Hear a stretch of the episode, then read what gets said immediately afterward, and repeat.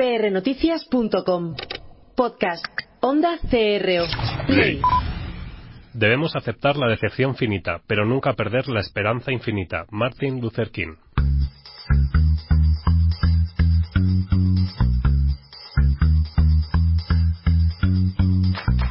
Pasión y talento. Con Gabriel Gómez.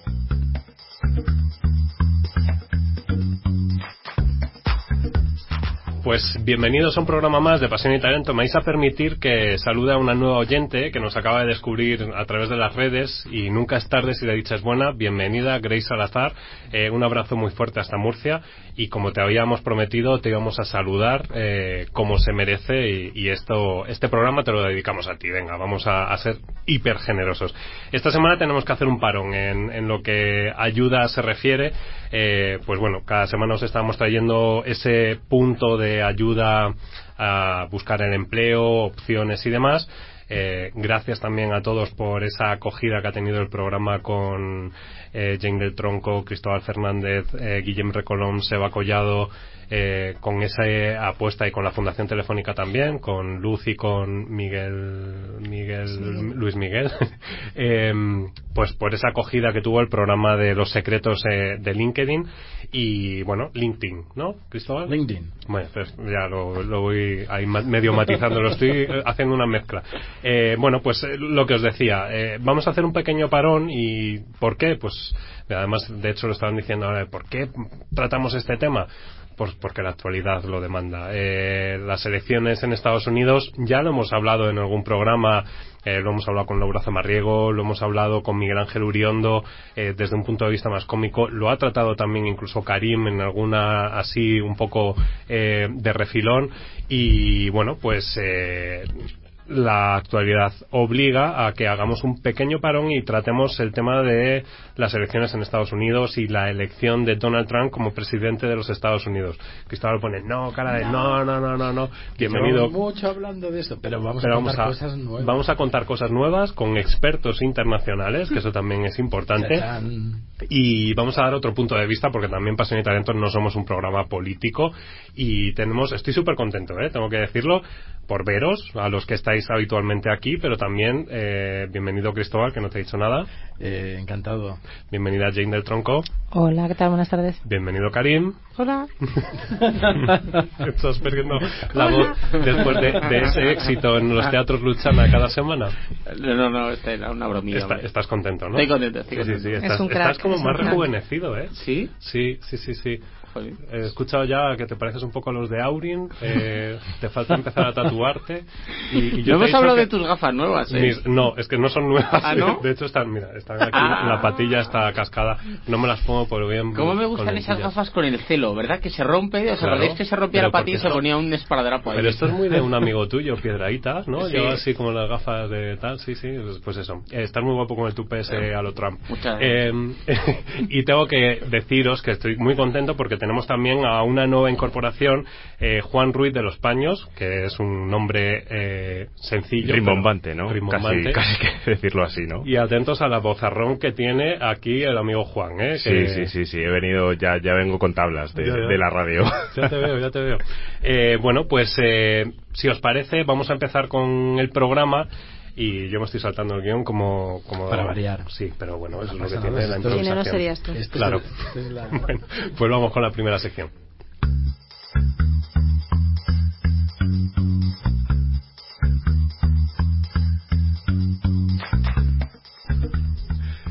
Hemos tenido aquí un pequeño lío porque, claro, como, como hablar de política no es lo habitual, tenemos como las sintonías que no sabemos si cuál, viene, cuál va, y les tengo a los pobres en, el, en, en los técnicos de, de sonido. Un saludo también para los dos que nos estáis acompañando. Eh, pues les tengo un poco locos, entonces, bueno, pues ya hemos hecho aquí los ajustes oportunos y vamos a tratar, pues con la sintonía del programa, eh, esta sección. Y me vais a permitir también que, bueno, pues que salude a, a una persona que, bueno, pues eh, es pura pasión y puro talento. Eh, él es eh, un analista en cuanto a tema de política internacional que, bueno, pues eh, a pesar de ser joven, Juan también es joven, es un millennial que tenemos aquí en el programa. ¿no? Gracias, gracias por la parte que me toca, vaya. Bueno, no, es que yo porque me siento muy identificado, somos tú y yo aquí los más jovenciefectos de, Efectivamente. de- Mira, mira cómo me miran todos. Mira, mira, mira, mira, mira la cara. Pero soy Compartimos tu P, Claro, tu P. es un poco la provocación. Y al otro lado del teléfono tenemos a Carlos Campillos, que es otro millennial que está, pues, eh, dedicándose en cuerpo y alma a hacer eh, lo que más le gusta, que es eh, hablar sobre política. Y con él yo creo que hoy podemos hablar eh, sobre toda esta situación em, pues que ha pasado en las últimas semanas y que bueno pues que ha conmocionado a mucha gente y no a tanta gente, o sea, porque luego os daré algunos datos que, que me han sorprendido. Bienvenido, Carlos, ¿cómo estás?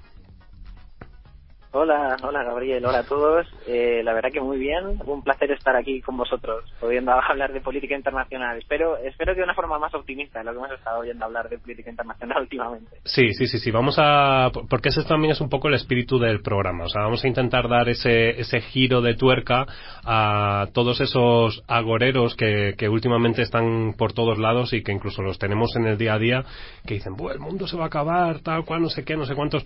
Y bueno, pues eh, el motivo por el que te hemos invitado al programa es porque tú tienes una visión completamente distinta a lo que es. eh, completamente distinta, no, pero una, una visión un poco más abierta de, de esa situación política. Eh, bueno, pues eh, hay ejemplos como el de Donald Trump que que bueno pues desde que empezó eh, empezó con, con todas las polémicas declaraciones eh, una persona sin preparación política en este caso eh, tweets salidos de tono declaraciones sobre inmigrantes muro machismo un candidato que incluso sus propios compañeros de partido le dieron la espalda y le han estado dando la espalda. En definitiva es un personaje que, que bueno pues eh, esto es ya un poco más opinión personal perdonad eh, un poco más opinión personal pero creo que lo que han conseguido ha sido victimizarle y, y auparle un poco a ese a ese movimiento populista ¿no? de, que el mismísimo Michael Moore eh, lo dijo en su documental en Trumplandia eh, que bueno pues eh, ha, generado odios y, no tantos odios y en- a las pruebas nos remitimos no aunque Hillary ha tenido buenos resultados en este caso pero bueno, el sistema político también en Estados Unidos es eh, un poco artificioso y dichoso y, y ha, bueno, pues al final ha dado la victoria a Donald Trump. Después de esta intro, eh, bueno, pues eh, claro, hablando un poco, preparando el programa, eh, claro, me, decían, "Pf, es que claro, hablar ahora de política, cuando lo que tenemos aquí son expertos en comunicación, en marca personal, en sacar sonrisas, pues he dicho, claro, tenemos que unir todo eso con un experto que nos dé otro punto de vista y que nos ilustre, incluso los que estamos aquí en el plato, como es Carlos. Y Carlos, cuéntanos, porque me gustaría saber un poco que nos que nos ubicases tú un poco, aunque yo ya lo he ubicado, pues porque todo el mundo lo sabe lo que ha pasado en Estados Unidos, pero que nos ubicases un poco desde el punto de vista de la repercusión que pueda tener eh, esa eh, eh, ese alzamiento de Donald Trump a, a liderar la primera potencia mundial. Ah, bueno, realmente la verdad es que lo que hay es mucha incertidumbre, porque primero nadie se esperaba, o bueno, prácticamente nadie, excepto Michael Moore a lo mejor, nadie se esperaba que, que Trump realmente pudiera ganar. Entonces, la verdad que el mundo no estaba preparado para él. Y tampoco es que Trump se haya pronunciado de forma muy férrea o muy clara sobre qué es lo que va a hacer en respecto a la política internacional. Se ha hablado mucho del muro con México, se ha hablado mucho de lo amigo que es de Putin, pero realmente no hay no hay nada concreto en su programa sobre política internacional que puedas decir, ah, vale, pues sabemos que va a hacer esto, o sabemos que va a tomar esta posición respecto respecto a este a este conflicto, por ejemplo, en Siria o, o respecto a, a cómo eh, lidiar con la pobreza internacional. Pues, eh, no, no se sabe nada. Entonces, realmente realmente el problema es ese, que hay mucha incertidumbre. ¿Ha habido Pero, alguna- sí. por ejemplo, el, Sí, sí, perdona. no, no, que lo que, lo que quería decir es simplemente que, que eh, ya la victoria de Trump en sí, ya es, eh, podemos sacar algo optimista de ella. Y es que de lo que él se estaba quejando durante toda la campaña, que es de que todo el sistema electoral en Estados Unidos, todo el establishment iba en contra de él, que esas elecciones estaban amañadas, él ha demostrado que no. Entonces, lo, lo- lo bueno que podemos sacar de la victoria de Trump es que, es que el sistema funciona, pese a tener a todos los medios de comunicación, a las principales figuras políticas, a las principales figuras artísticas del mundo de la cultura en contra, Trump ha conseguido ganar las elecciones. Así que bueno, eso, eso es lo primero. Lo primero Sería la, primera lección que, que tendría que tomarse Donald Trump, ¿no? Eh, Ese lo que decía, ¿no? De Si, salgo, si pierdo, eh, no estaré conforme con los resultados. Ahora que ha ganado, pues a ver cómo, cómo se plantea la, la situación. Eh, te quería preguntar, porque claro, eh, dices que no se ha posicionado, pero sí que se empieza a, como a mencionar o se le ha empezado a escuchar hablando sobre la posibilidad de esa OTAN, ¿no? Eh, o, la NATO, como le llaman ellos, em, empezar a, bueno, pues a- a ver hasta dónde puede o van a invertir porque no reciben no reciben tanto como dan según él o su visión Sí, sí, básicamente el mensaje que, que quiere mandar es muy claro. Tenemos esta organización internacional que sirve para protegernos a todos. Estados Unidos es el, el principal eh, país que aporta fondos y que aporta eh, eh, recursos militares a la organización. Y lo que Trump está diciendo es realmente lo que lo que Estados Unidos ya lleva diciendo también muchos muchos años. Lo que pasa que lo está diciendo obviamente pues con, con el estilo Trump. lo está diciendo directamente de una forma completamente políticamente incorrecta. Pero pero realmente lo, lo que está diciendo es que Estados Unidos lo que quiere es que los aliados europeos eh, contribuyan más a la organización. Obviamente, pues si Obama dice esto, pues en Europa nos lo tomamos como vale. Obama simplemente lo que quiere es que, pues eso, que pongamos un poco más de nuestra parte para todos, más o menos, tener un reparto de, de los costes más equitativo. Lo dice Trump y entonces ya, claro, suena, suena un poco peor y, y- y sí que nos hace un poco temblar. Pero bueno, todavía tenemos tenemos que esperar tiempo para ver para ver en qué se materializa realmente realmente esa, esa llamada a, a que los europeos pongamos más dinero para seguridad. Fijaros que, que aquí ya con, con los que estáis aquí en plato, em, yo tengo que deciros algo y es que la sensación que me da es que la marca Donald Trump no es una marca mala. Me refiero mala. Eh, quizá el mensaje no nos gusta, eh, quizá eh, la forma de gestionarla no nos gusta, pero es una marca muy potente. A ver, em, sí, o sea, Yo me voy. Voy, voy- voy- voy a- intentar efectivamente dejar mi- mis emociones y mis ideas y todo y todo aparte y, y- y demás, ¿no? A ver, eh, auténtico es. O sea, yo creo que una de las cosas que, que más le hace conectar a, a una persona con, con otra, ¿no? Con una audiencia, pues es es mostrarse como es y mostrarse auténtico, ¿no? Entonces, eh, yo creo que ahí no cabe duda. O sea, no, no tiene no tiene pelos en la lengua, no, no es políticamente correcto y, y bueno, pues efectivamente te puede gustar más o te puede gustar menos, pero pero él es él es así y- y, eso hace que, que conecte y que transmita, ¿no? También además eh, es, es buena marca y, y tengo que decirlo eh, porque porque es polarizante y las, las buenas marcas o, o las amas o las odias, ¿no? Entonces eh, en este sentido no, no hay me gusta un poco Trump o no me gusta un poco. Es decir, o te gusta o no te gusta. mucho o no, o- o no te gusta, ¿no? O sea, esto casi es como si te gusta Apple o no te gusta. O sea, o le amas o, le odias, ¿no? Luego también es, es diferente, o sea, em, yo creo que, que em, de, de los de los dos candidatos indudablemente era el, el más distinto de, de, de- de- de Obama, ¿no? De, de- de donde veníamos. Eh, y, y luego también hay una cosa muy importante a tener en cuenta y es a quién se dirigía. Entonces, claro, lo- los que nos chirría, ¿no? Quizás un poco que, que, que Trump haya salido ganador es que probablemente no éramos el target, ¿no? Entonces, el, el- el target, la masa, ¿no? De, de- de- de Estados Unidos, eh, ¿qué es lo que estaba buscando? ¿Estaba buscando un presidente que fuera políticamente correcto? ¿Un presidente que o estaba buscando a alguien que rompiera completamente con lo anterior y que dijera, mira, o sea, aquí lo que tenemos que salir es de donde estamos, ¿no? Económicamente también. Y, y luego ya me hago más preguntas toda, todavía, ¿no? Aquí está un momento foto. Eh, me hago más preguntas todavía, ¿no? Yo, yo decía, ¿qué cosas se tiene que estar preguntando, se, se tiene que haber estado preguntando la gente, ¿no? El electorado que le ha votado. Y yo pienso, bueno, pues este tío es rico, es tan rico que, que, que ¿para qué está ahí? Entonces, lo mismo, la lectura de esta gente es como, pues lo hace de manera altruista, no sé cómo decirte, Mm. ¿no? Porque él, o sea, aparte de su ego, de engordar su ego, por dinero no lo va a hacer, ni por No, estatus, porque ya, no lo claro. necesita, ¿no? Y la, la otra lectura podría ser, joder, pues si este tío ha conseguido montar el imperio que ha montado y está forrado, Es pues si hace lo mismo si hace lo mismo para el país, pues qué bien, pues vamos a ir bien todos, ¿no? Entonces, Mm. Es un poco la lectura que yo que yo puedo sacar y como marca desde luego que, que notoriedad ha generado y es y es buena marca desde el punto de vista que es auténtica y es y es polarizante, ¿no? No digo que nos que nos tenga que gustar, ¿eh? No, pero, yo no he dicho eso. Desde el punto de vista de análisis, yo creo que el tema branding personal, eh, personal y, y empresarial lo ha llevado muy bien. Es decir, Obama cuando tuvo sus elecciones tuvo una campaña de comunicación muy potente. Muy buena. Eh, y, y, yo creo que ese ha sido un poco el, el contrapunto, ¿no? De, de, Hillary Clinton sí que es cierto que ha sacado pues su logo, se ha dirigido a, a un público muy femenino que luego resulta uh -huh. que no ha sido tan fiel en, eh, el público uh -huh. femenino. O sea, ha habido, yo creo que ha habido ahí un problema y ahora mm, hablamos de comunicación, ¿no? Si os parece. Eh, esto, esto, es comunicación. Sí, sí, sí, sí, sí, pero me refiero, estaba más eh, centrándome en tema de marca, ahora uh -huh. vamos a comunicación. Eh, esos mensajes, ¿no? Que, que sean, que, que, sí, que es comunicación.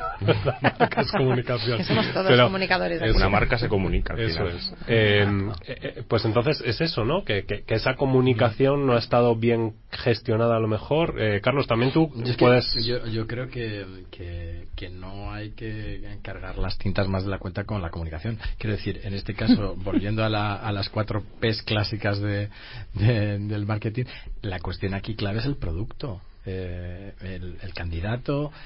O sea, más allá de que si la campaña estaba bien dirigida o no estaba bien dirigida, que yo creo que, que, que el equipo de Hillary Clinton pues, formalmente la campaña estaba bien hecha. La cuestión es, es, es, anterior a la comunicación, ¿no? Es el, el propio candidato y todos los elementos intrínsecos a, a la realidad social de, de Estados Unidos. Entonces, eh, lo digo porque a veces es como que, que la comunicación es como el, el bálsamo mágico, que si haces bien la comunicación, todo es fantástico y si haces mala comunicación, todo es horrible. No. Mm, vayamos antes. Uh -huh. El producto, en este caso el candidato, eh, todo lo que representa los mensajes, otra cosa es que luego pues la campaña se haga mejor o peor.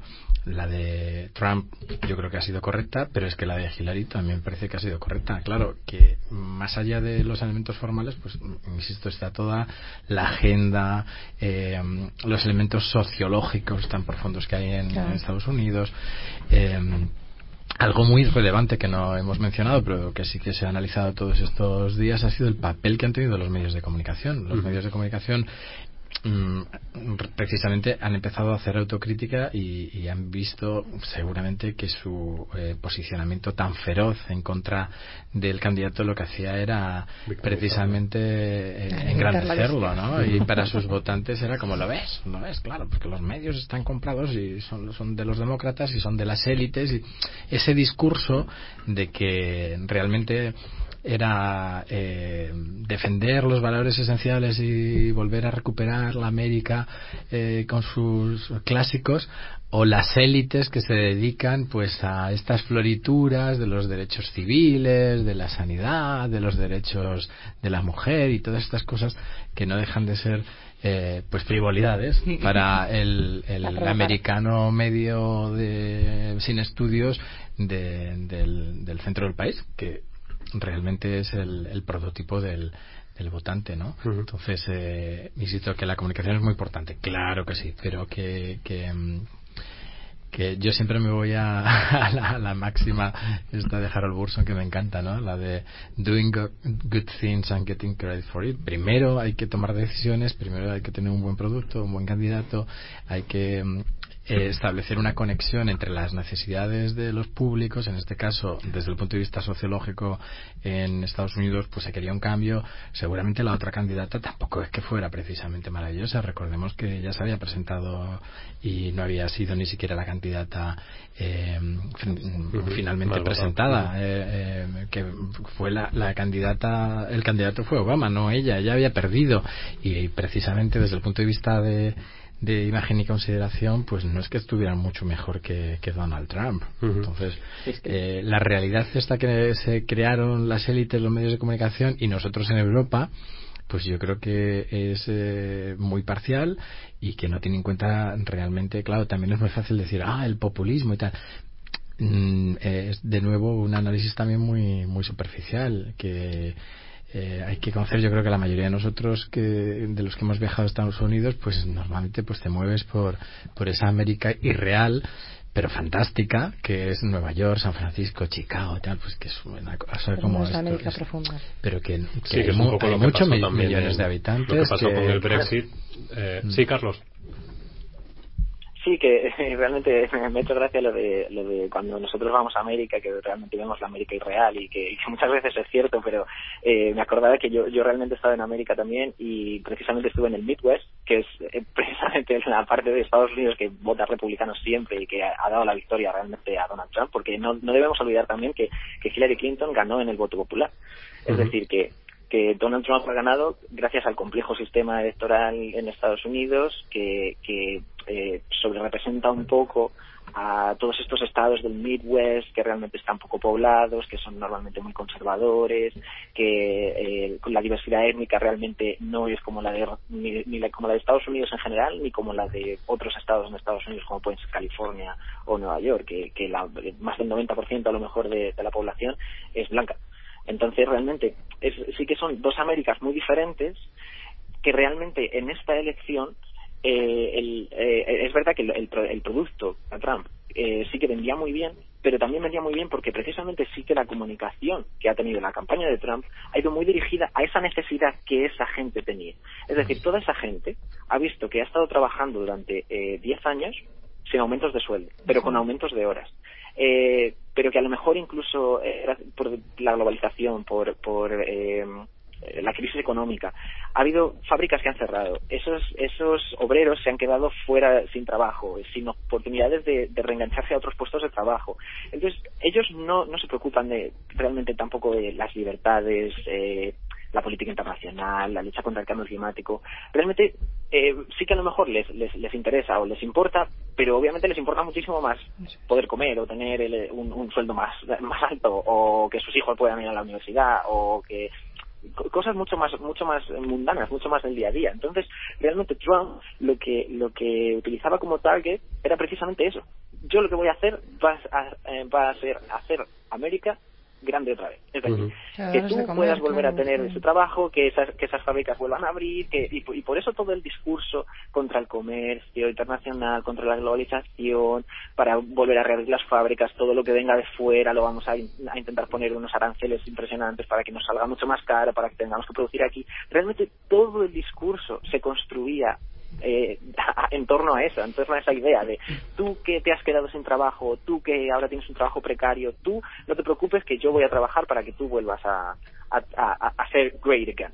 Ujú. Esa era, esa era la Que eso conectaba además con esos cuatro o cinco estados clave, que era donde realmente se han decidido las elecciones. Porque en el resto ya sabíamos. Y no lo solo con estados clave, no solo con estados clave que, que, pudieran ser swing states como en otras elecciones, sino que incluso ha conectado con electorado en estados que eran tradicionalmente demócratas. Porque en esos estados que eran tradicionalmente demócratas también ha habido gente que le ha, le ha ocurrido eso, que sus fábricas han cerrado, se han quedado en el paro, no han podido reengancharse a otro puesto de trabajo. E incluso ese discurso ha, ha calado en ellos. No es que esas, esas personas se hayan vuelto de repente homófobas de la noche a la mañana o se hayan vuelto racistas de la noche a la mañana o de una elección a otra. No, no, es que esas personas obviamente se, se, se preocupaban de los derechos civiles, se preocupaban de la lucha contra el cambio climático, porque ya tenían un puesto de trabajo, porque podían eh, sacar adelante a sus familias. En el momento en el que eso falla, en el momento en el que eso falla ya no les interesa tanto la política internacional o la lucha contra el cambio Mm. climático. En el momento en el que eso falla, lo que van es a, aquí- a- a alguien que les diga, no te preocupes, yo voy a hacer que vuelvas a ser great again. Yo creo que efectivamente, o sea, si nos vamos a la, a la pirámide de Maslow, ¿no? O sea, es que la gente estaba en un escalón más abajo. O sea, lo que quiero es eh, salir adelante. O sea, necesito comer, necesito un trabajo, necesito lo mínimo que no me lo están cubriendo. No es que lo demás no sea importante, ¿eh? pero primero arréglame lo mío. Y luego un poco el, in- el insight que yo creo que, que está ahí detrás, ¿no? Es como si este tío ha tenido tan- tiene tanta pasta y ha construido lo que ha construido, pues si hace lo mismo en, el- en el símil, ¿no? Si hace lo mismo con América, pues, pues vamos a darle un voto de, confianza. Mm.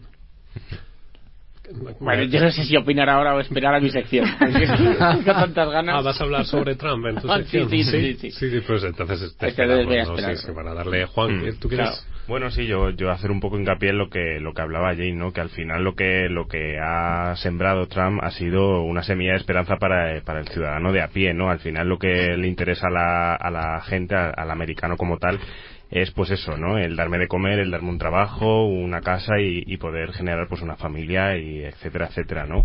Y bueno, me gustaría hacer antes que nada referencia, ¿no? A eso, a eso que recogíais, ¿no? Muy bien, ¿no? El, la marca como tal pues como alguien decía muy bien acudido, eh, una marca tiene que ser, una marca personal tiene que ser auténtica, ¿no? Trump estamos todos de acuerdo que, que lo es, ¿no? Ya sería para bien o para mal, pero es una, es una marca auténtica. Por supuesto que está actualizada, incluso para aquellos que, pues eso, que en el día a día, ¿no? Como bien decía Cristóbal, pues al final lo que ha ido haciendo es aterrizar, ¿no? Y, y, establecer esos problemas y atacarlos hacia, hacia adelante, ¿no?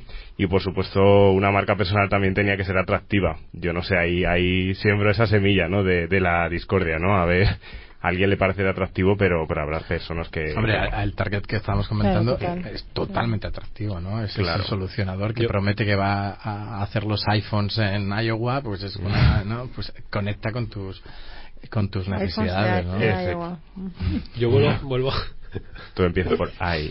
ay, vuelvo Ay, ay, ay. Ah, pero era un chiste o era en serio No, bueno, no, no, no. en Iowa o No, en Iowa, pero sí que, Ah, bueno, una, una de Pero las tendría cabida, ¿eh? Una de las promesas de Donald Trump es que nada de, de, De traerlo todo traer fuera. todo de- sobre todo el tema, de- de- por, por supuesto en California eh, los demócratas han arrasado, pero entre otras cosas porque para Silicon Valley eh, los planteamientos de Donald Trump pues no son precisamente los más interesantes.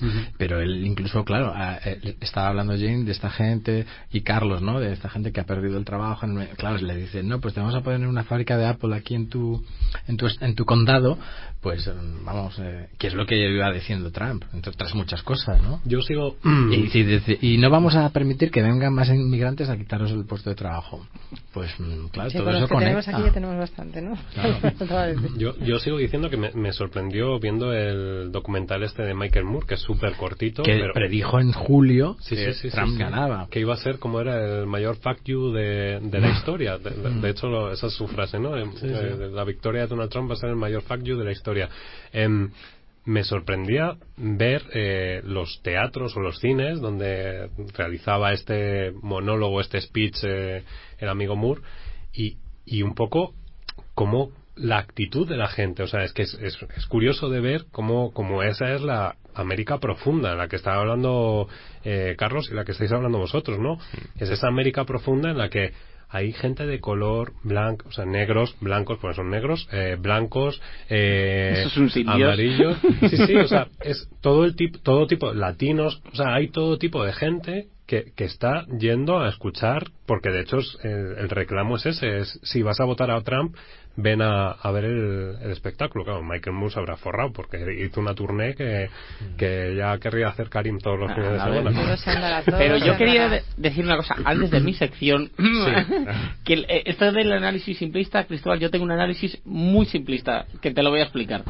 Yo creo que esto de las elecciones es un poco como las Olimpiadas, que es cada cuatro años se celebra en un continente y cada cuatro años tiene que haber un candidato muy muy diferente. O sea, el anterior era negro y muy majete, pues ese tiene que ser rubio y gilipollas. ¿Sabes lo que te digo? O sea, como que los contrastes van al máximo, ¿no? Lo, siguiente, pues, ¿qué qué será? Es- esa era una, una ley no escrita que no se podía romper. Además, es que nunca había gobernado en las últimas décadas más de ocho años uno de los dos partidos, ¿no? Entonces ahora parecía que iba a ocurrir. No podía ocurrir. Pero que es que es lo- una ley escrita. Lo más opuesto, ¿qué puede haber más opuesto a Obama que este hombre? Este señor, esta señora, porque a mí me hace gracia que parece, parece una señora mayor, ¿no? Con ese pelo. Es una cosa- Con Yo creo, no, pero es que fíjate, el mundo ha ganado un político. Eh, efectivamente, el mundo ha ganado un político de mierda, pero se ha perdido un cómico extraordinario. Es que como cómico este señor no tendría precio. Sí, ¿no? bueno, pues, Bueno, lo ah, petaba en su reality, en su reality televisivo, claro, que eso fue- es otro de los elementos también interesante, claro, este tío no necesitaba hacer campaña para No, ser conocido, claro, claro. ya era súper conocido. Y lo que me llama la atención es que la campaña americana normalmente el sistema de, de pues entrar en las elecciones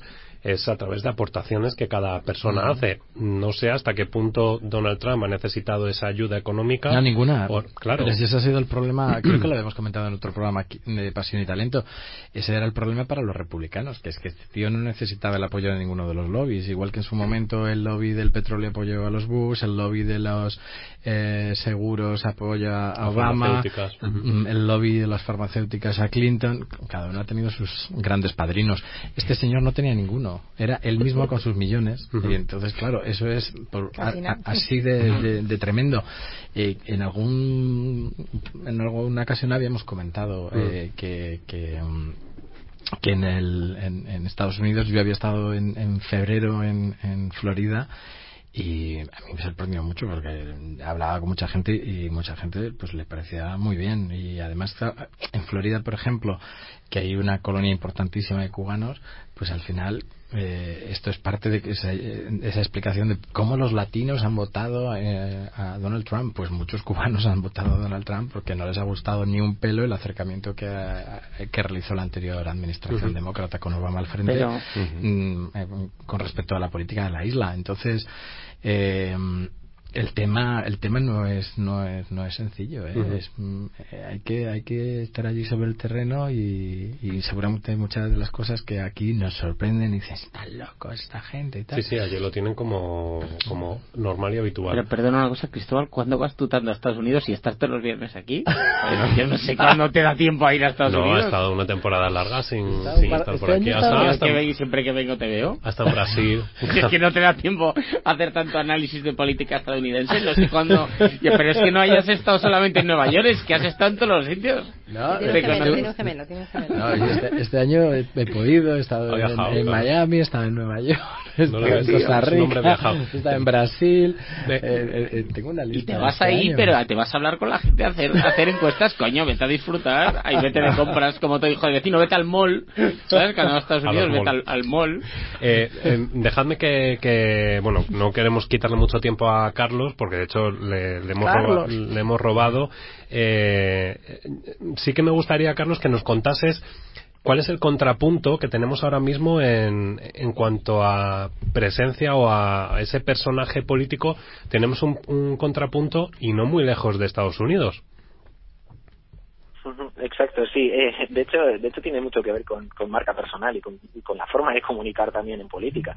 Eh, la, la, elección de Trump en, eh, es verdad que tiene muchas aristas, es muy complejo, hay que analizar muchos muchos tipos de votantes diferentes, pero en general la, la, la lección que se puede sacar de la elección de Trump es que eh, se ha optado por una forma de entender la globalización o de afrontar la globalización o la sociedad en el siglo XXI de repliegue hacia adentro, hacia nuestra propia nación, hacia nuestra propia identidad, votar con, con las entrañas, con el corazón, con, con con ese ese eh, rechazo al diferente ese eh, ese mm, esa sensación de que de que todo lo que nos está pasando es malo entonces lo que tenemos que hacer es volver hacia atrás y sin embargo en Canadá hemos visto que el año pasado ganó una persona que es absolutamente lo contrario que Donald Trump.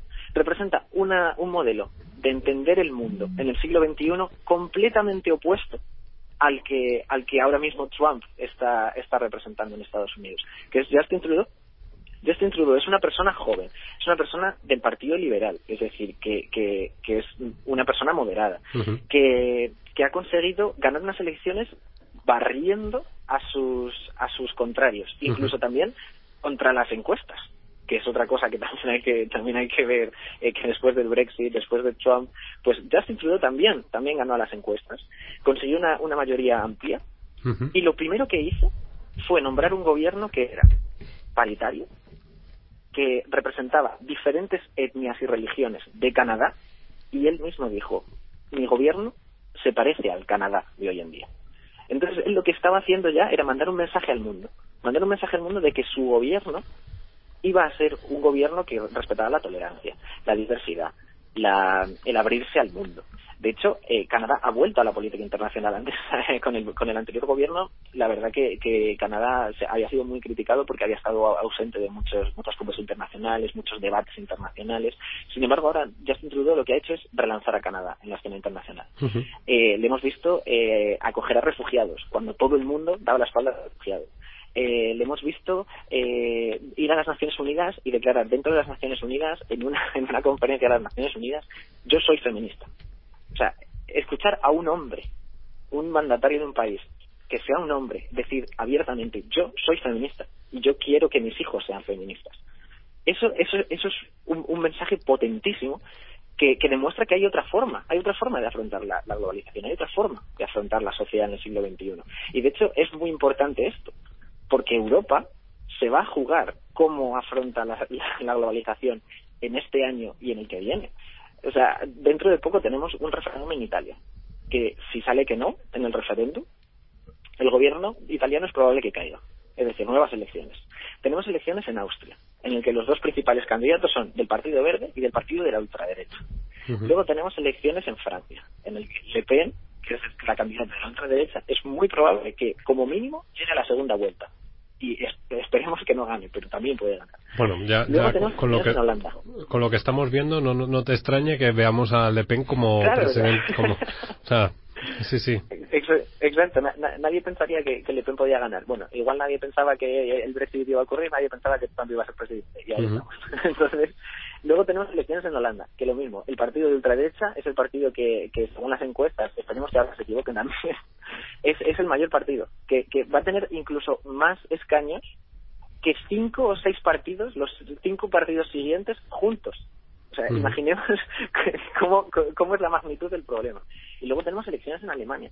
Es decir, en un periodo de a lo mejor ocho o nueve meses, Europa se va a jugar cómo se enfrenta al mundo. ¿Qué es la, ¿Cuál es la posición que Europa va a tomar respecto al mundo? Y el mundo sigue andando. Nosotros no, por, mucho que digamos, como, como muchos en, en, en Estados Unidos han hecho, no, no, lo que hay que hacer es volver para atrás, volver para atrás. El mundo no va para atrás cuando miras el calendario, el calendario siempre va hacia adelante. Mm. Entonces, es, es, es muy estúpido pensar que, que intentando ir hacia atrás vamos a conseguir solucionar los problemas de, de, hoy en día. Y, y replegándonos al Estado-Nación, como muchos dicen ahora en Europa, eh, eso no va a solucionar nada tampoco. Todos los problemas que tenemos ya no son problemas de, los estados, ya no son problemas nacionales. La, migra, las eh, sí, la inmigración no es, no es un problema nacional. Eh, por definición la inmigración es un problema que afecta a varios países. El cambio climático, ¿es que, ¿es que acaso el aire se separa cuando llegas a la frontera de un país con otro? No, claro que no. La seguridad.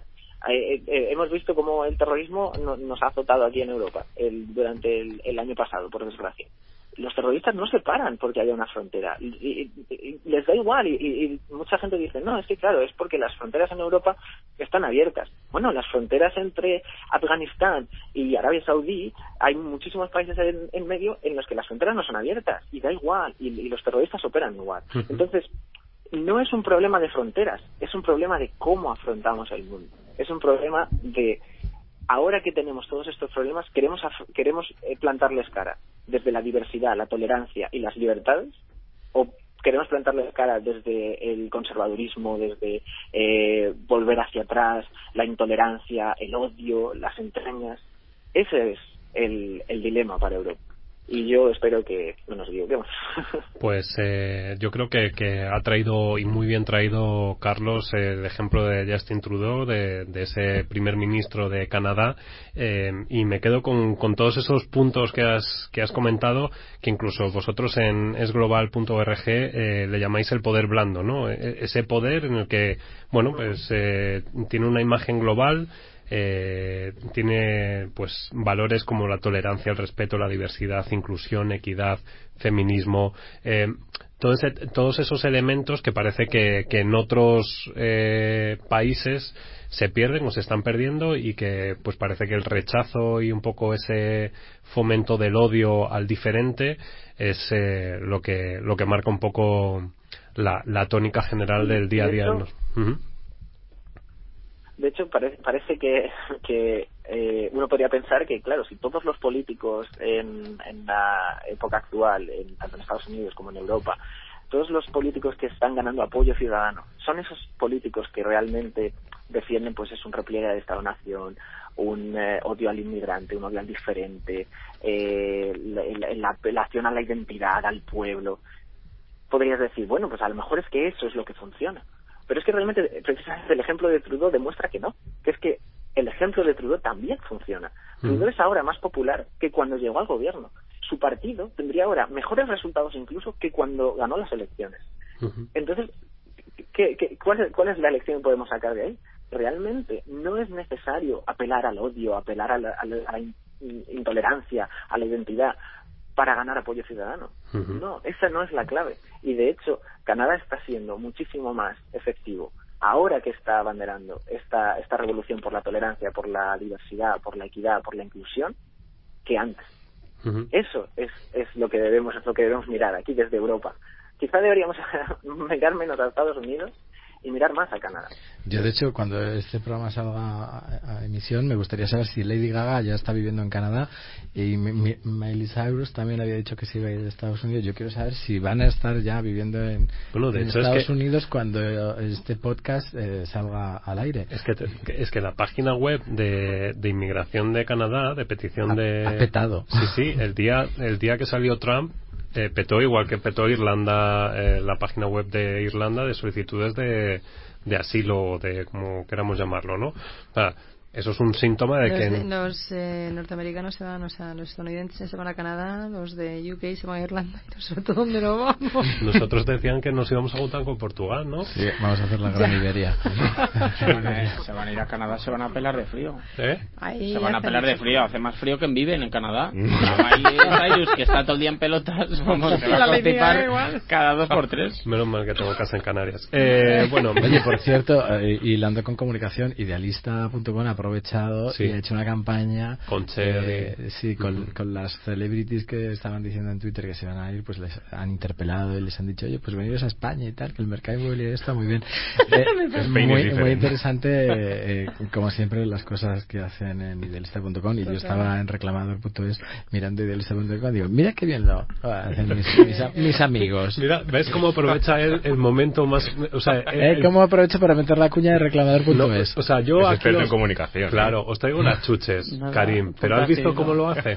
Un poquito. ¿Has visto cómo lo hace? Yo he llegado ya que quedaban solo las revenías. Ya, pero... Se ha comido Cristóbal las, las buenas. queda la de siempre, el huevo frito y el cacho de pizza de plástico. Carlos, eh, muchísimas... A ver, vamos a, despedirnos como, como merece. Carlos, muchísimas gracias por haber estado ahí, por, por darnos esa visión y, ese optimismo de, de ejemplos como el de Justin Trudeau y, bueno, pues eh, nosotros siempre al final del programa lo decimos, eh, lo de hagamos de la utopía una realidad.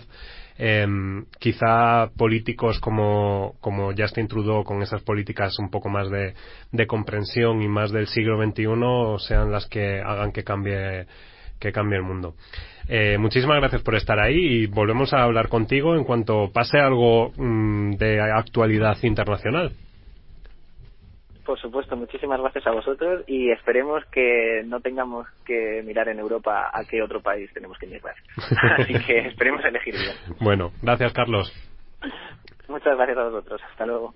Eh, Karim, yo creo que, que, te vamos a dar paso a tu sección porque ah, es que te veo que te vas a quedar ya sin dedos. estás nervioso, ¿eh? Estoy nervioso, estoy nervioso porque es que da tanto juego este señor. ¿Te has estado despeinado? Estoy despeinado, joder. Que soy el puchimbol de todos vosotros. ¿eh? Sí, sí, sí. Pues eh, vamos a, a, darle paso a su sección.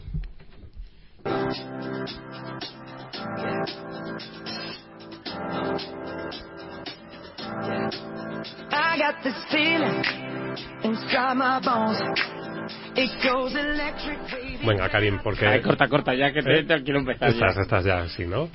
¿A, quién se parece Donald Trump, eh, de político español?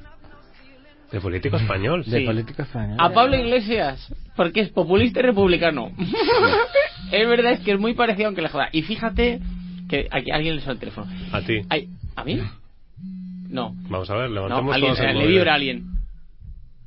Ah, soy yo. Bueno, programa, atención. No, porque tú fíjate que eh, dice una cosa mucho eh, Pablo Iglesias, lo de mm, eh, ¿cómo se llama? Rivera, ¿no? Dice, la victoria del cuñado, el cuñado, los cuñados. Eh, Albert Rivera no es un cuñado, es el yerno. El cuñado es Donald Trump. O sea, Donald Trump es el cuñado, es el típico prototipo de cuñado. ¿No estamos de acuerdo o no? Esto solo lo pienso yo. O sea, para mí Rivera es el yerno. No el yerno perfecto. El yerno perfecto, no tiene nada de cuñado. Y ya me voy, que a esto no os ha interesado nada. me voy a la. Todavía no estoy ni queriendo. Sí, sí, yo estoy igual. Estoy un poco.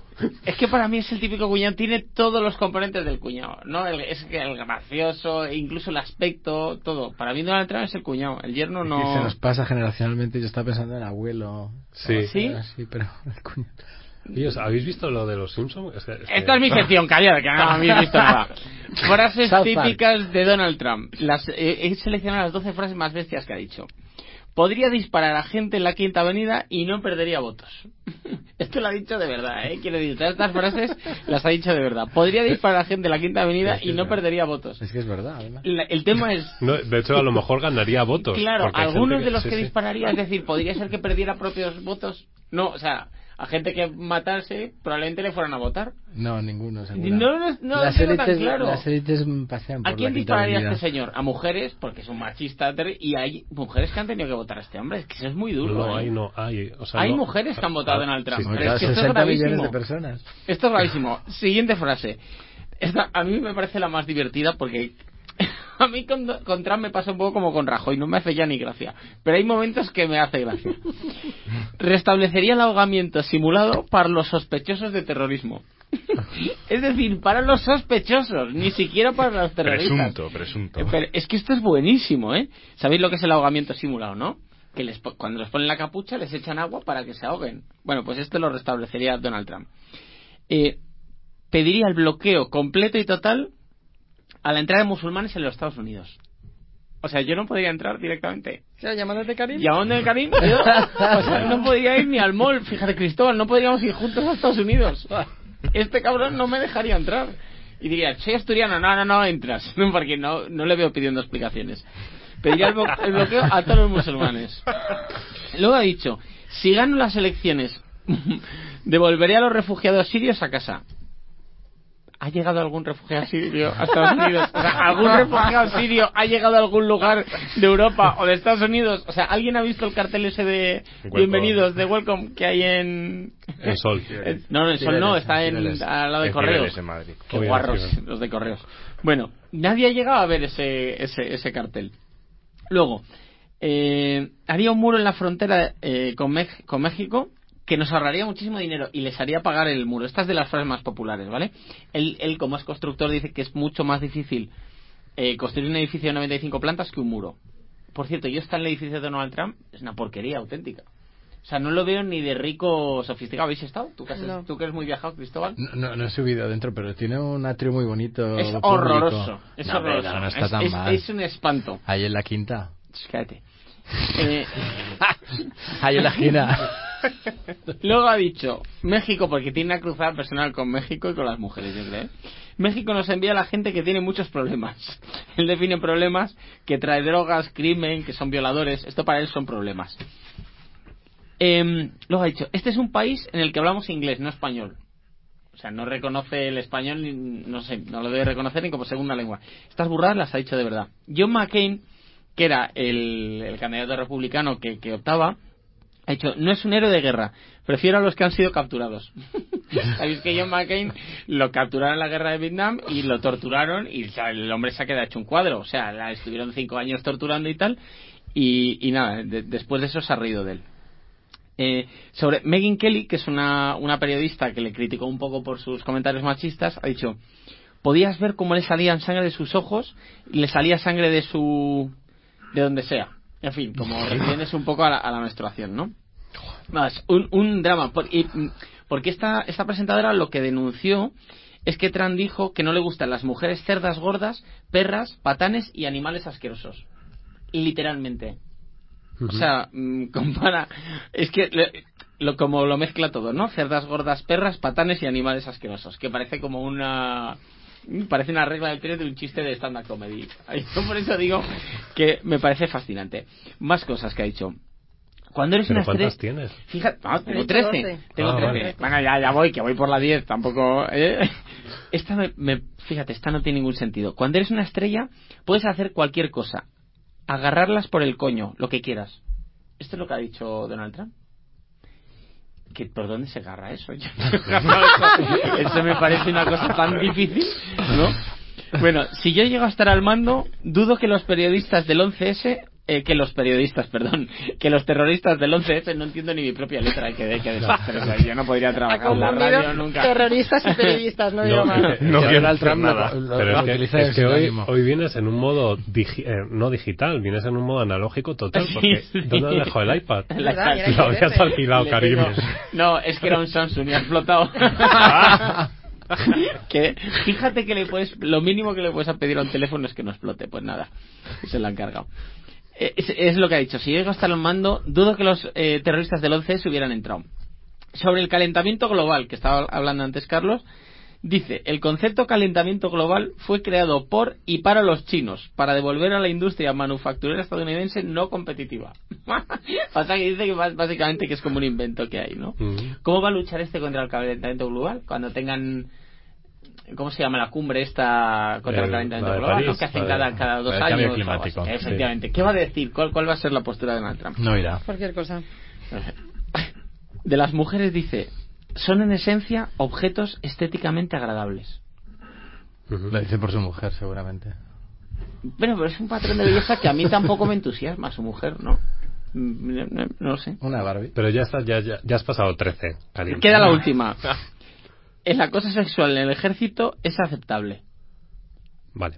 Bueno, eh, yo ya creo que la, la, última para chistes, si quieres, ese es un tuit que lanzó hace unos meses y por el que le han preguntado, eh, que a, a, lo mejor os sorprende, pero a mí ya es que no me sorprende nada. Y era, es mejor vivir un día como un león que cien como una oveja. Y puedes decir, bueno, pues tampoco es tan, tan, tan bestia, ¿no? De, no es tan eso. Bueno, pues esto es una frase de Benito Mussolini. Ah, Entonces, vale. aquí está el amigo que luego cuando le preguntaron sobre eso en entrevistas en televisión, le dijeron, hombre, es que tampoco afecta tanto quién lo dijo, sino el contenido de la frase. Entonces, pues, bueno, Yo solo te que, antes de irme de la sección y, y, y parar, quiero hacerte un, lanzarte un reto. quiero lanzarte un reto para la semana que viene. Que siempre empiezas el programa con una frase de, de Gandhi o de la Madre Teresa, algo de esto. Entonces empieza con una de Trump y le pones, yo que sé. Eh, Música. Que, no. En, si yo llego a estar al mando, dudo que los terroristas de tal y pones Nelson Mandela. a ver si la cuelas, quiero decir, a ver si a ver vale. si nos damos cuenta o no, ¿vale? Una vale. burrada este y le pones yo que sé el bueno, nombre. eso lo hicieron a Zapataki en el, en el hormiguero, o sea, que claro. decían frases y tenía que saber si era de Trump o no era de vale, Trump. pues alguien muy bestia, ¿no? Una burrada, mataría a todos los negros de tal, el padre Ángel. ¿Sabes? Pues algo así. Pues es, mi reto para bueno, la semana ya, que viene. Vale, pues ¿vas a venir la semana que viene? O... Sí, sí, voy a hacer sí. todo lo posible. Con el tupe igual y todo. Bueno, no lo sé. Vale. Igual te sorprendo. bueno, pues vamos a seguir con la sección, o sea, con la siguiente sección porque hay que seguir hablando de felicidad y de buenas intenciones.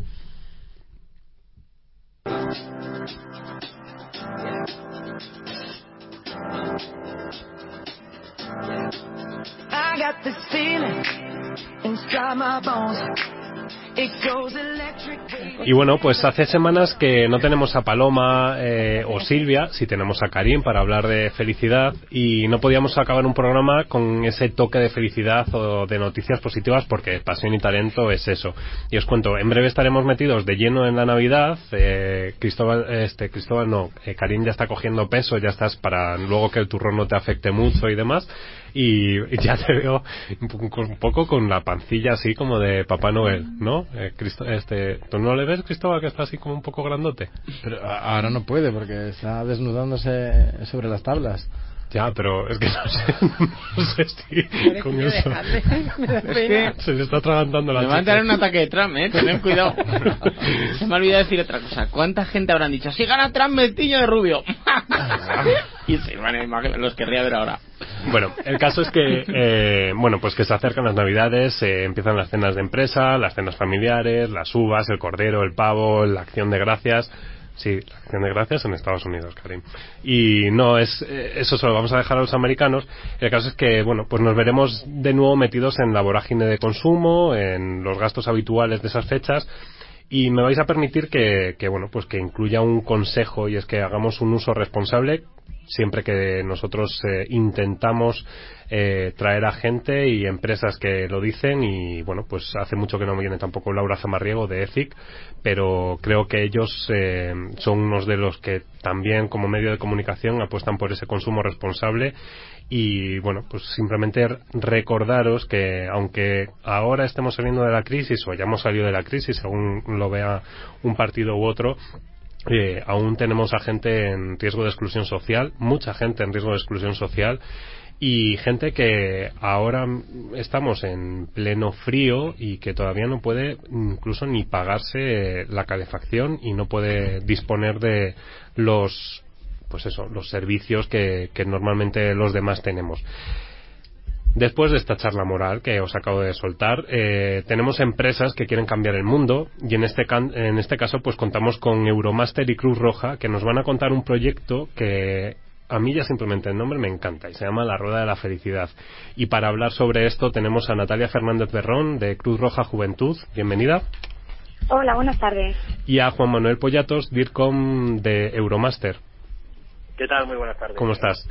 Eh, bueno, pues eh, con vosotros eh, me gustaría que os presento. Tenemos aquí en el plató a Cristóbal Fernández, director de comunicación de reclamador.es, a Karim González, que es eh, nuestro mago, monologuista, coach y de todo, y buen humor, y la sonrisa. Fontanero, fontanero, no, fontanero no. A Juan, el apellido es largo, Ruiz de los Paños, perdona. Rimbombante, rimbombante.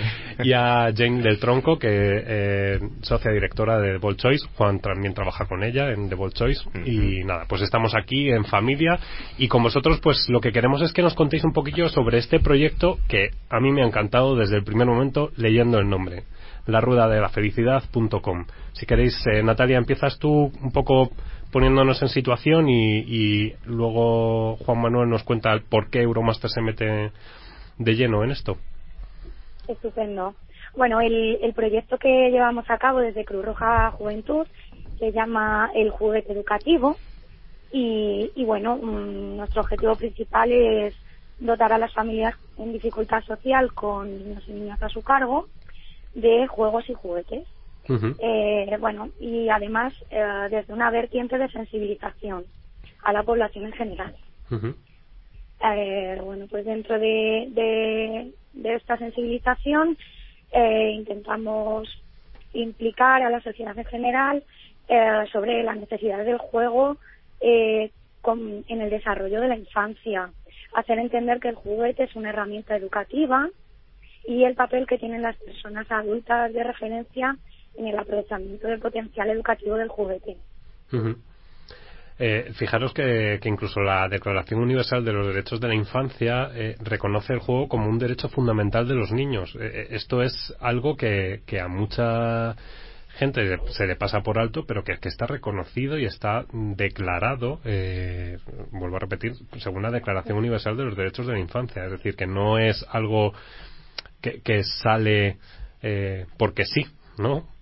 claro, efectivamente. De hecho, el, el lema que nosotros nosotros manejamos este año es sus derechos en juego. Hemos querido hacer un, un juego de palabras eh, haciendo llamar la atención sobre esto, sobre la vulneración de unos derechos básicos de la infancia, que es el de jugar, el juego. Eh, y Juan Manuel, eh, vosotros con, como Euromaster es el segundo año que, que tomáis esta iniciativa. Eh, entiendo que el segundo año es porque el primero fue bueno o muy bueno y este queréis repetir y mejorar, entiendo. Sí, mira, ahora me estáis nombrando un poco los derechos, ¿verdad? De la infancia, los derechos al juego.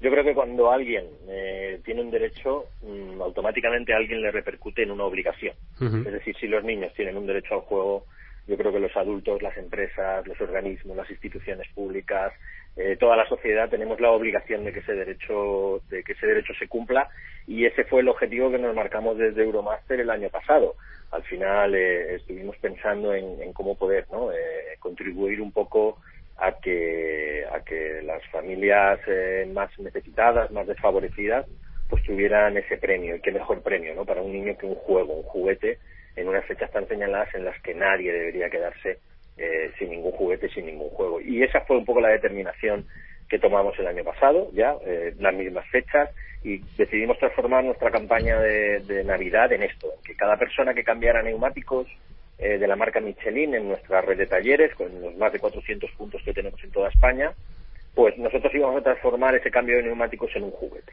El año pasado nos marcamos un objetivo y lo alcanzamos, el objetivo de los 20.000 juguetes, y lo conseguimos, y este año, pues, eh, decididos, no solo por el éxito que, tuvo, que alcanzamos el objetivo, sino por los comentarios de nuestros clientes y los comentarios de nuestros empleados, de la gente que forma parte de cada uno de nuestros talleres, de, la estructura Euromaster, pues decidimos, cómo no, pues seguir adelante. Y qué mejor compañero que hacerlo que Cruz Roja. El año pasado ya estuvimos valorando muchas opciones y, sinceramente, por estructura, por organización, por facilidades, eh, por, por ese carácter aséptico que puede tener y pero a la vez universal e internacional que tiene la Cruz Roja, decidimos que ellos tenían que ser las las personas a través de las que canalizáramos ese regalo y este año, pues como no, hemos decidido seguir estrechando lazos con ellos y, continuar con la campaña. Eh, fíjate que, claro, nos comentabas que el año pasado, pues eh, todos los clientes de Euromaster que fuesen a los talleres y cambiasen las ruedas, em, bueno, pues eh, podían tomar esta, formar parte de esta iniciativa, ¿no? Pero claro, este año ya no, no hacéis solo eso, sino que también incluso no hace falta pasar por el taller, que se pueden enviar los juguetes, ¿verdad? Exacto, nos encontramos el año pasado con muchos clientes y, también salió de la, de, la propia empresa. Muchos trabajadores nos decían, mm, es que no tengo que cambiar ruedas, pero quiero colaborar. Entonces decidimos este año, bueno, pues eh, que para este año, para 2016, eh, no solo lo haríamos con aquellas personas que cambien neumáticos, sino que si alguien de una manera particular, voluntaria, quiere donar eh, por su cuenta un dinero que luego se transforme en, juguetes, pues puede hacerlo directamente a través de la web de la rueda de la felicidad.com. Allí encontrarán un enlace a donación y podrá elegir desde 5 euros hasta la cantidad que desee donar, porque luego ya Cruz Roja con ese dinero y dentro del marco de la campaña que nos comentaba Natalia, la Cruz Roja convertirá ese dinero en juguetes y juegos para, para, para los miles de niños que necesitan cubrir eh, cada año. Eh, Natalia, cuéntanos un poco, que, eh, porque claro, no creo que todos los juegos, es decir, si alguien va eh, en plan mega generoso y quiere aportar pues una videoconsola, entiendo que ese no es el, regalo perfecto, ¿no? Bueno, nosotros el requisito principal que, ponemos es que el juguete siempre sea nuevo. porque bueno, que entendemos que es la, es la forma de que siempre sea seguro y cumpla con la normativa europea. Ah, si el juguete viene abierto no podemos garantizarlo. Ese es el principal. Y, y luego, pues, eh, entendemos que deben de ser eh, juguetes mm, que reflejen valores sociales que no sean sexistas, que sean sostenibles, que no sean bélicos y que, bueno, preferiblemente sean educativos. Vale, entonces eh, vamos eh, a poner ejemplos como peluches, patinetes, eh, juegos de mesa. Juegos de mesa, sí, juegos lúdicos. hay muchos, hay muchos tipos de juguetes y ahora las tiendas están, están al día y te ofrecen todo tipo de juguetes que potencian la imaginación, la creatividad, la relación entre niños y niñas y adaptado a, a diferentes edades y, y a las inquietudes de los niños y las niñas. Fijaros el dato también que, Cruz Roja necesita anualmente 120.000 juguetes eh, para mm. cubrir las necesidades de 60.000 niños. Eh, no sé si esta cifra aumenta cada año o disminuye en, función del, también de la pirámide poblacional, pero es mucha gente que no llega a tener la posibilidad de, bueno, mucha gente, muchos niños y niñas que no tienen la posibilidad de jugar. Efectivamente, son muchos los niños y las niñas que no disponen de, de juguetes. Bueno, por resaltar un dato, en el último boletín sobre vulnerabilidad de, la población atendida por Cruz Roja, eh, los niños y las niñas, un 17% reflejaban que no tenían juegos ni juguetes. Entonces creo que es algo que, que bueno, que debe hacer eh, concienciar a las personas y, entender que es un derecho, que todos tenemos derecho a, recibir un juguete. Eh, yo no soy muy futbolero, eh, pero sí que, Juan Manuel, nos puedes contar, porque hay también una figura ¿no? de, deportiva que os acompaña en esta, en esta rueda de la felicidad. Eso es, sí. Este año ha sido deportiva, el año pasado era un actor y director que todos conocemos, Paco León, y este año hemos elegido a Gaby, capitán, capitán del Atlético de Madrid, del Atlético de Madrid, y eh, al final, mira, nosotros lo que intentamos con, es, con, con esta campaña es que, que, que, en sí la campaña, en el mensaje que queremos lanzar, tenga una notoriedad mayor, y para eso pues nos apoyamos de la presencia siempre de alguna, de alguna persona conocida. El año pasado, como te digo, elegíamos a Paco León, y este año nos pusimos a pensar en, en los valores, en los valores que tiene el la campaña, unos valores de sacrificio, de solidaridad, por supuesto, y de esfuerzo por parte de, Euromaster. Y, pensando la verdad es que lo primero que nos vino a la cabeza fue, fue el Atlético de Madrid. Porque al final eh, sin ser futbolero no a uno le, le viene a la cabeza no como, como el equipo este ha conseguido durante los últimos años a través de solidaridad esfuerzo trabajo en equipo e, y mucha ilusión conseguir llegar arriba. Y entonces dijimos bueno pues si tenemos a, una- un equipo que, que representa estos valores, vamos a coger a su capitán, que es Gaby, y, vamos a intentar, eh, bueno, pues que, vayan de la mano, ¿no? La campaña y él, y de alguna manera conseguir que haya una notoriedad mayor y alcanzar muchísima más, más gente que conozca esta, esta campaña que hacemos con tanta ilusión. Pues eh, yo creo que vamos a recordar a los oyentes cómo pueden ayudar. Eh, en este caso, Juan Manuel, cuéntanos eh, a través de la página web directamente se pueden hacer donaciones, ¿no? www. Eso es, hay- hay- al final hay, hay dos opciones directamente. Una es eh, a aquellas personas que necesiten cambiar neumáticos y además hablando ya no solo de solidaridad, vamos a hablar De un poco de, de seguridad vial y ahora que se acercan las lluvias y el mal tiempo, es recomendable por lo menos ir a revisarlos, ¿vale? Decimos a cambiarlos, pero por lo menos ir a conocer el estado de los mismos. Bueno, una vía es esa, yendo a un taller Euromaster, cambiando los neumáticos, ya no hay que hacer absolutamente nada más.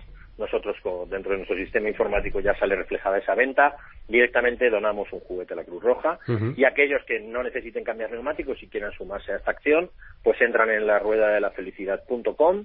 Allí van a ver toda la información de la campaña, un spot que tenemos grabado, la cuña en la que habla Gaby, van a ver los juguetes que, que, que vamos a poder donar a Cruz Roja y desde ahí mismo va- tendrán el enlace para, para entrar en la plataforma de donación. De todas maneras, nosotros cuando publiquemos este podcast eh, pondremos directamente un, un link para que los oyentes puedan, puedan darse de alta o puedan hacer esa donación. Pues Pues Juan Manuel, muchísimas gracias Juan Manuel por, por esta iniciativa, enhorabuena eh, por este segundo año de éxito y Natalia, muchísimas gracias por haber estado también vosotros como, como Cruz Roja Juventud por también por este compromiso ¿no? que tenéis día a día con, con la sociedad y con las personas más desfavorecidas.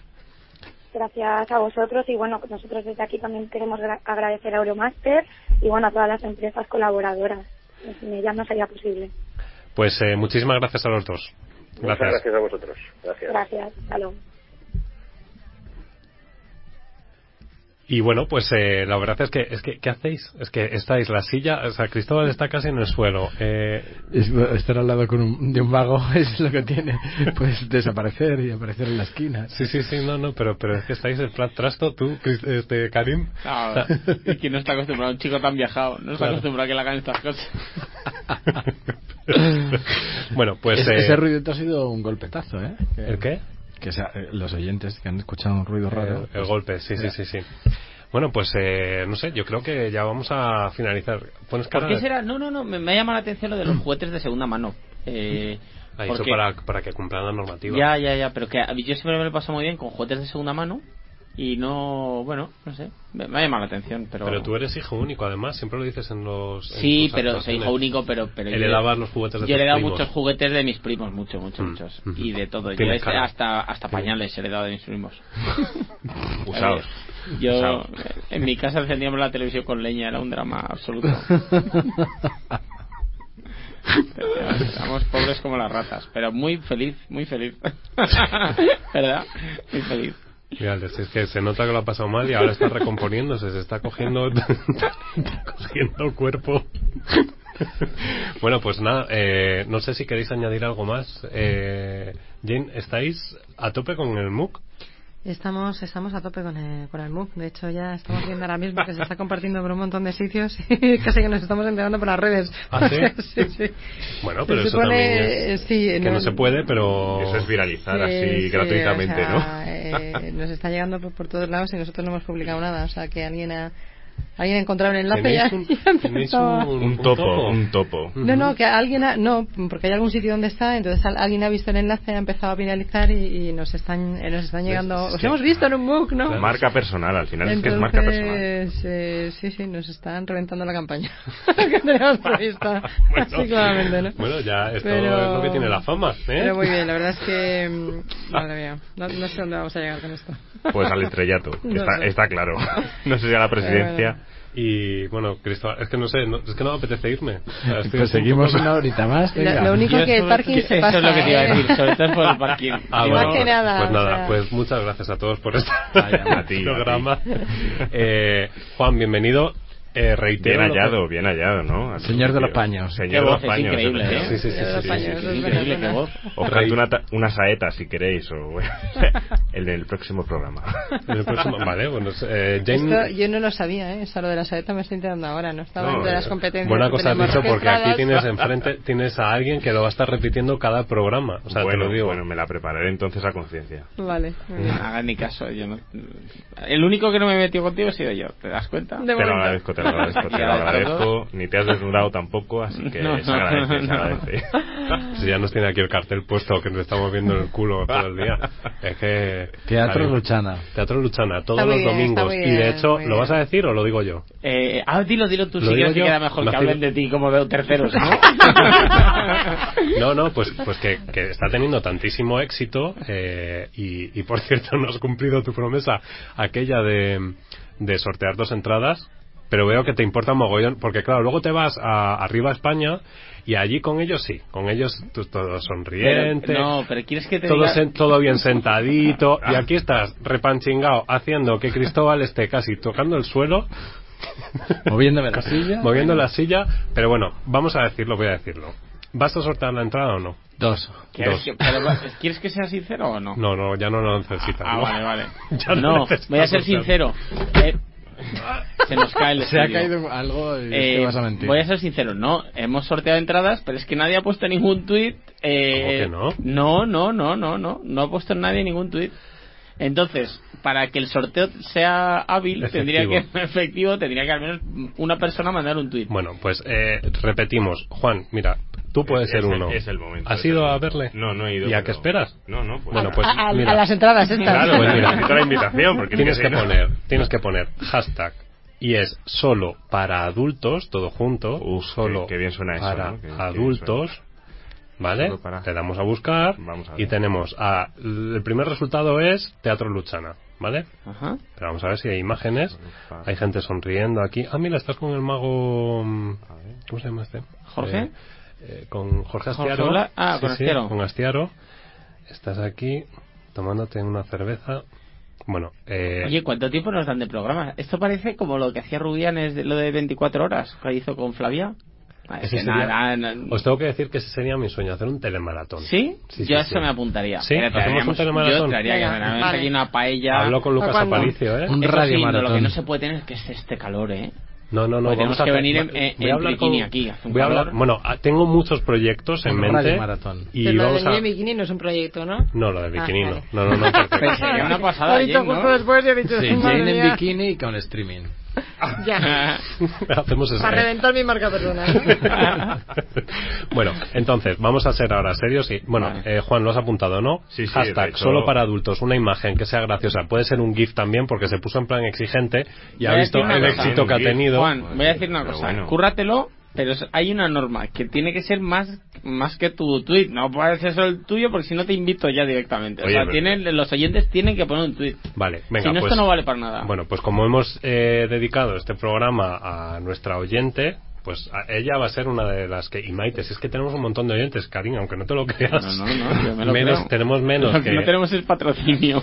Claro, pero hay que que nos tener- pagaran el parking, ¿verdad? Claro, bueno, Claro. eso lo estamos haciendo. Vamos a habilitar aquí una zona en, en CR, pero vamos a... Muy bien. Entonces, a partir de ahora, que tú ya no estás solamente los sábados por la noche a las nueve y media en el Teatro Luchana, es que amplías dos, ses- dos sesiones para aguantarte hay que tener ya narices, Nueve y media y once y cuarto. nueve y media y once y cuarto todos los sábados en Teatro Luchana, Eso es. Y hemos prorrogado hasta marzo. hasta marzo. Y dos funciones especiales, 28 de diciembre y 4 de enero. Pero vas a hacer, o sea, es que Y- hay que Y mi preocupación es... ¿Y la eh, función no- especial qué es?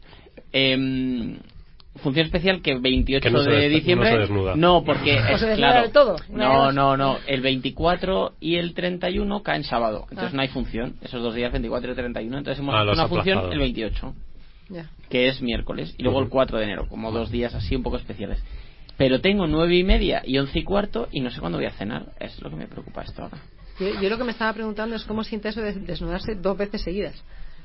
Fíjate que es lo que menos Sí. me da cosa desnudarme. Da Bueno, pena. voy a confesar una cosa.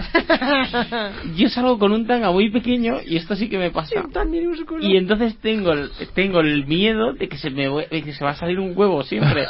Entonces cuando me quito el gallumbo digo, ¿a que estoy con el huevo fuera? Y esa es la preocupación que tengo. Y de momento no, no ha pasado. De momento, de Debe momento, ser ¿no? que, el- que- claro. ¿Y lo, pero lo vas a provocar o...? No, no, no, no, no, no. ¿No? Debe ser que el huevo se asusta y se mete para adentro. Pues eh, y, y es que claro, hay que decir tanto de tanta gente que hay que dar también la enhorabuena a, a, bueno a Sonia, A Sonia, sí. Sonia que el otro día ganó un premio, eh, Sí, bueno ella y su emprendedor, sí. sí sí con su consultora el mejor emprendedor en recursos humanos, ¿no? Pridecom, Eh, ujú, Pridecom. Pero Pridecom, bueno, la- Sonia, enhorabuena, ¿eh? Ujú. ¿Te acuerdas de Sonia, no? Por supuesto. Ah, vale, vale. Muy Bueno. querida. Vale. Eh, ¿Y qué más? Y no sé, ya, porque hemos hecho publicidad de Bold Choice, hemos Ah. hecho publicidad de Karim, el reclamador. ¿Qué pasa?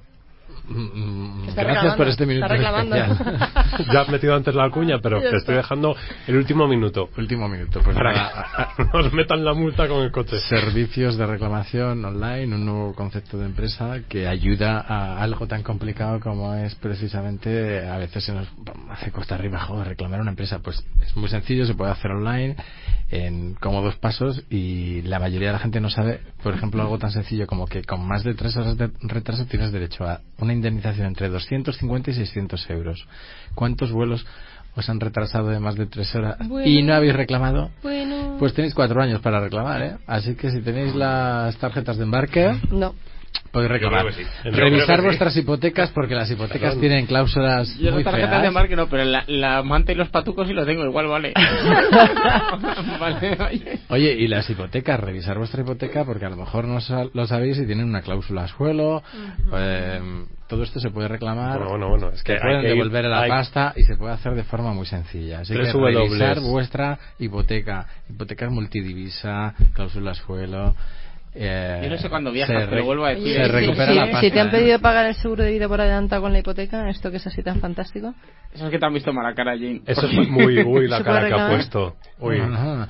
Si tú una ves, detrás, ¿eh? claro, si tú, si tú ves algo raro, mm, ¿Raro? No. Rarísimo. Acude- Era acude. como, Pues- ese es el precio que tienes que pagar, chata. Pues a- acude a verlo porque la verdad es que las- la- los abusos por parte de muchas compañías pues han sido muy extendidos. Ahora están apareciendo eh, y están saliendo a la luz y, y los que nos quedan, ¿eh? los que nos quedan de abusos de empresas que hasta ahora la verdad es que era como muy complicado, que si la documentación, que cómo se hace esto, que dónde lo presento, que no tengo ni idea, que no tengo tiempo, no tengo conocimientos. Pues ahora se puede hacer online y este es el objeto de reclamador. Qué minuto tan largo, ¿no? Qué Eh, minuto tan largo. Tiene que venir el, Es magia. tiene que venir el CEO de reclamador para que nos cuente porque es un emprendedor, ¿no? Claro, eh, bueno, pues Pablo vamos- Rabanal, pues, le- Pues le- Pablo Rabanal, eh, le invitamos a través de su director. Además de es que Pla- Pablo tiene una historia muy bonita porque ¿No me deja la- perdona, ¿no? que, la- que la startup y todo lo monta porque él tiene una experiencia personal de frustración, de, de abusos y entonces Pues ahí como surge la idea. como Pepejón. ahí surge la idea. sí. Bueno, pues vamos a traer a varios emprendedores. Aparte, ya teníamos pendiente que Fundación Telefónica nos trajese a gente joven. Pues vamos a traer emprendedores. Vamos a hablar sobre emprendimiento. Ginés Aro va a estar también. Va a estar, eh, el, ¿cómo se llama? Pablo? Rabanal. Pablo Rabanal. Va a estar todos los emprendedores. Karim también va a estar porque es un emprendedor. Claro, Eh, nosotros también, nosotros todos vamos a estar. Va a venir vamos- un chico que montó una, una fábrica de plomo y le salió a flote. Como- como éxito. dificilísima como emprendedor, ¿eh? como éxito. Bueno, pues ahora ya sí, nos vamos a despedir. Muchísimas gracias a todos. Gracias a los que han estado al otro lado del teléfono. Jane, Juan, Karim, Cristóbal, muchísimas gracias. Los técnicos que están al otro lado aguantando que nosotros estemos ralentizando acabar el programa. Y bueno, lo cierto es que Euromaster eh, con su campaña ha sido, pues bueno, un claro ejemplo de, de esas empresas que te ponen la piel de gallina.